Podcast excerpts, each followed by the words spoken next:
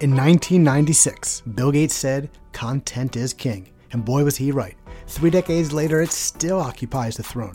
For lawyers, law firms, and companies serving the legal industry, content marketing and thought leadership marketing are a must if they want to build their books of business or increase their revenues. Hi, I'm Wayne Pollock. I'm a former AmLaw 50 senior associate who discovered the world of content marketing and thought leadership marketing and hasn't looked back. In each episode of this podcast, I interview lawyers and legal industry in house marketers who are doing big things with their content marketing and thought leadership marketing.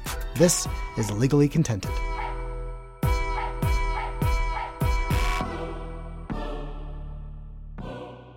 Welcome to episode number 51 of Legally Contented.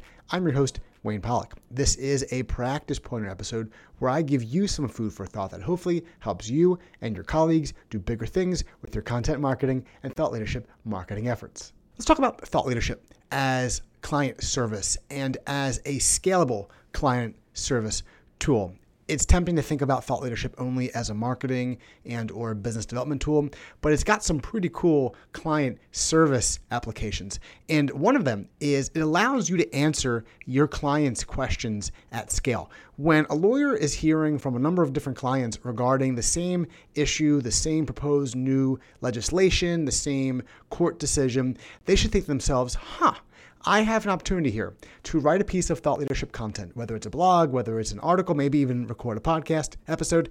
But it's a chance to create thought leadership content that isn't just focused on business development or marketing, but it's a way to answer many clients' questions at once. It is as much an efficiency play as it is a marketing and business development play. So, when you have a question that's being asked often by many clients, let's think about thought leadership as a way to answer that question. There are a number of benefits when you treat your thought leadership efforts as a scalable client service tool. So, obviously, the first benefit is that it gets you out in front of many of your active and inactive clients because you are going to obviously be advising these clients on this development because so many clients have come to you and asked you questions about the development, the trend, whatever. So, first benefit, it goes out there to your inactive and active clients. It gives you another chance to get out in front of them and show that you've got the knowledge and wisdom required to help them with their legal and business issues.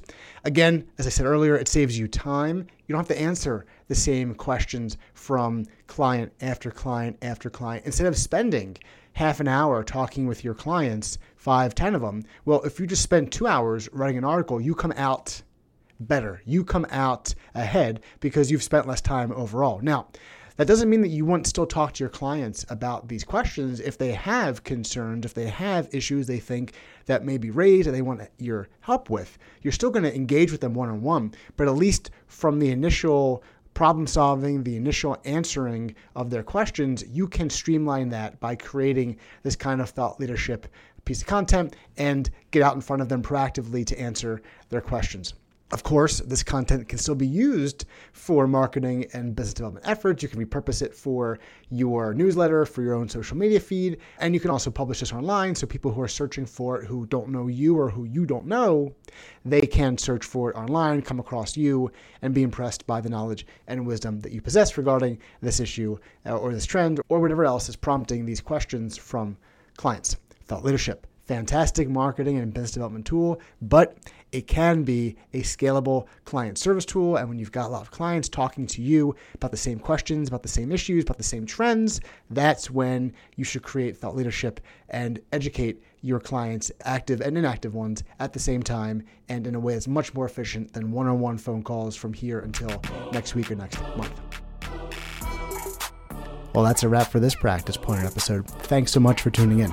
If you received some value from the episode, please leave a review for us on your favorite podcast platform and maybe tell one, two, or even 10 of your colleagues about the podcast. If you have a content marketing or thought leadership marketing topic you would like us to discuss on a future Practice Pointer episode, please email us at hello at legallycontented.com. Hello at legallycontented.com. Until next time, thanks again for tuning in to Legally Contented.